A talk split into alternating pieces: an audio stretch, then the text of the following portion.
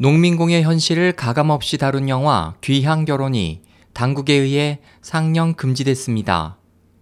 28일 미국에 서버를 둔 중화권 매체 보신에 따르면 신예 장로이 감독이 제작한 이 영화는 금융 위기 후 실직에 내몰린 도시 농민공의 애환과 비참한 현실, 무기력한 운명을 가감없이 그려냈습니다.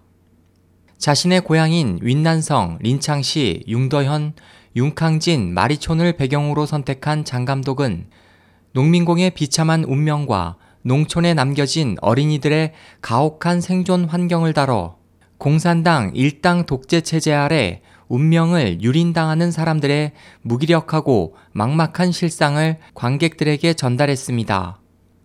1년 반에 걸쳐 완성된 귀향 결혼은 방송, 영상대학 학생들이 교수의 지도 아래 사전 준비에서 극본 창작, 촬영에 이르기까지 모든 과정에 참여해 화제를 모기도 했습니다. 중국의 농민공은 약 1억 7,500만 명으로 추산되고 있습니다. 이들은 값싼 인건비로 도시 발전과 경제 성장에 많이 기여해 왔지만 경기 둔화가 장기화되면서 일자리를 잃은 많은 이들이 고향으로 돌아가 어렵게 생활하고 있습니다. 중국 당국이 언론과 여론, 교육 등에 대한 통제를 강화하는 가운데 영화 등 예술 분야도 그 대상이 되고 있습니다.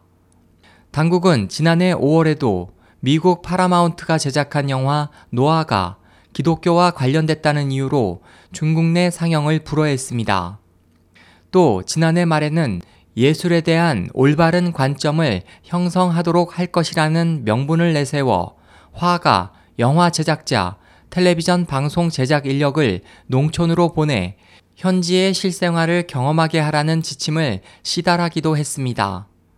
SOH 희망지성 국제방송 홍승일이었습니다.